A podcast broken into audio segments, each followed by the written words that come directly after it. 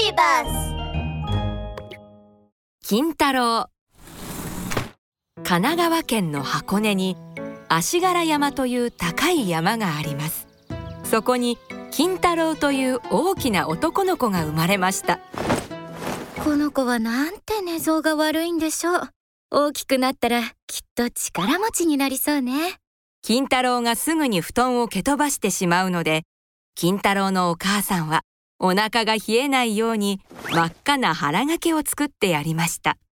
今は少しブカブカだけれどきっとすぐにぴったりになるわ。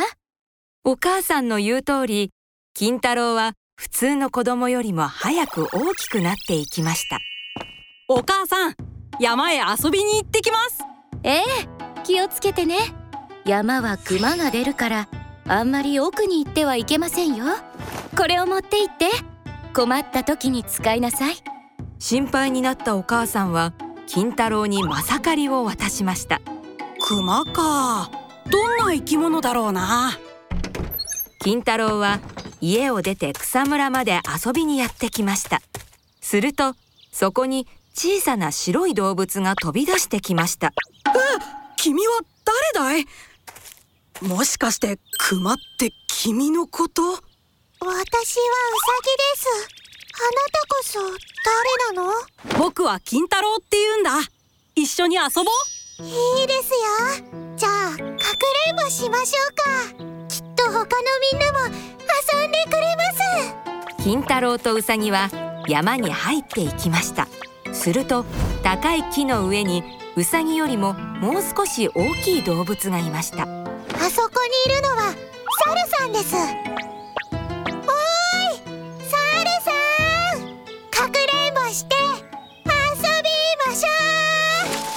そうして金太郎がウサギやサルとかくれんぼをしているとその様子を見た他の動物も集まってきました。夢中で遊んでいるうちに夕方になり辺りが薄暗くなってきました。金太郎さん夜は熊が出るから早めに帰った方がいいよ。熊はそんなに怖いの？うん。木の幹に大きな傷をつけたり食べ物をたくさん持って行ってしまうんだ。そうなんだみんな困っているんだね。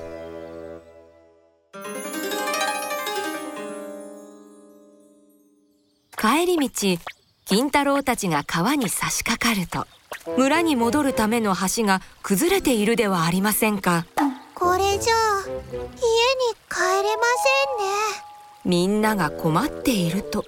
そうだお母さんが渡してくれたマサカリが役に立つかもしれない。金太郎はマサカリを振りかぶると橋のそばに生えている大きな木に打ち込んでいきました。木は少しずつ川の向こう側に倒れていきます。わあすごい。どんどん木が傾いていくね。よし僕たちも金太郎さんを手伝おう。金太郎が木を切るのに合わせて動物たちは反対側から木を引っ張りました。よーしもう少しだ。やった金太郎さんは力持ちだね。大きな丸太の橋が川にかかると動物たちは喜んで橋を渡っていきました。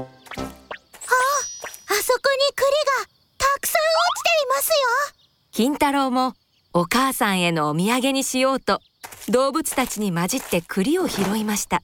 するとそこに金太郎の何倍もある大きな黒い影が現れました。お前たち俺の栗を盗む気だな。そんな熊さん山のものはみんなのものです。うわこれが熊。なんだお前は。熊は金太郎に向かってギロリと睨みを利かせました。他の動物たちはすくみ上がってしまいましたが金太郎はどっしりと立ったまま顔を上げていました。僕は金太郎だ。君はみんなを困らせているようだね。よし僕と勝負だ。勝負だと？面白い。お前なんてひとひねりしてやる熊は鋭い爪のついた太い腕を伸ばして勢いよく金太郎にかかっていきました。金太郎ところが熊の爪は金太郎までは届きませんでした。見切ったぞ。それどころか金太郎は熊の腕をうまくつかみひょいと熊を持ち上げてしまったのです。なんじゃこりゃそのまま熊は金太郎に軽々と投げ飛ばされてしまいました。ドーン！え熊は大きな音を立てて尻餅をつきました。クマくんこれからは山の食べ物はみんなと分け合うんだよ。ま参った。お前の言う通りにするよ。金太郎は熊にまたがって帰りお母さんをびっくりさせましたやがて大きくなると源頼光という侍の家来となって鬼退治に出かけるほどの怪力になったそうです。おしまい。力太郎。むかしむかしあるところに怠け者のおじいさんとおばあさんがいました。二人は何日もお風呂に入っておらず体中が赤だらけでした。ある日のことです。おじいさんが言いました。そろそろ風呂に入るかの？どれくらい赤が溜まったか？こすってみようじゃないか。おやおやこんなにたくさん。どうせならこれで人形を作ってみましょうかね。そうじゃな。そうして二人は赤を集めて人形を作りました。すると不思議なことに赤でできた人形が動いて話し出したのです。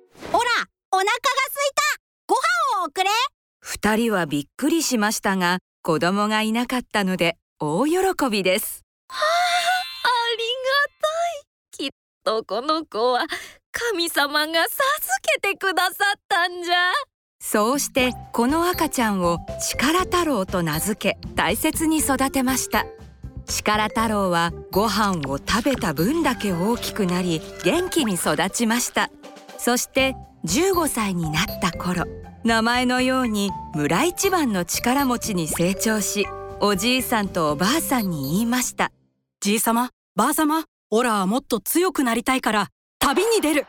おじいさんとおばあさんは寂しく思いましたが大きな金棒を持たせ送り出してあげることにしました気をつけてな。行ってきます。力太郎は大きな金棒を振り回しワクワクしながら旅に出ました。しばらく行くと大きな男が岩をげんこつで砕いていました。やはっは！俺は天下一の力持ち石っ子太郎だ！どうだ？俺と力比べをする者はいないか？それを聞いた力太郎は早速申し出ました。オラが持っているこの重い金棒をブンブンと振り回せるか？ふんそのくらい簡単だ。石っ子太郎は鼻で笑って金棒を手に取りましたがそれはとても重くてどんなに頑張っても振り回せません。ああ俺の負けだ。あんたの子分になろう。そうして石っ子太郎は力太郎の子分になりました。二人が旅を続けていると今度は片手で御堂を持って歩いている男に出会いました。俺は天下一の力持ち御堂っ子太郎だ。俺と力比べをする者はいないか？力太郎はこの御堂っ子太郎にも力比べを申し出ましたオラが持っているこの重い金棒をブンブンと振り回せるか？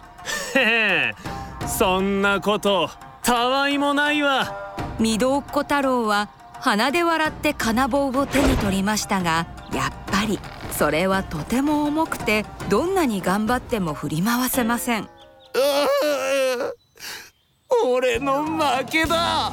あんたの子分になろう。そうして御堂っ子太郎も石っ子太郎と同じように力太郎の子分になりました。しばらく行くと3人は小さな村に着きました。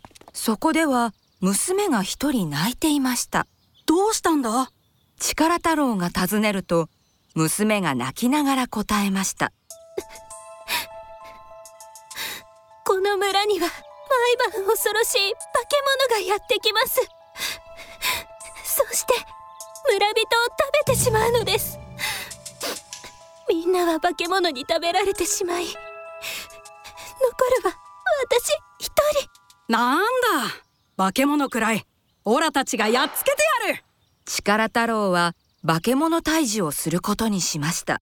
夜中になり恐ろしい化け物が現れました。よーしまずは俺が相手だ。そう言って立ち向かったのは石っ子太郎です。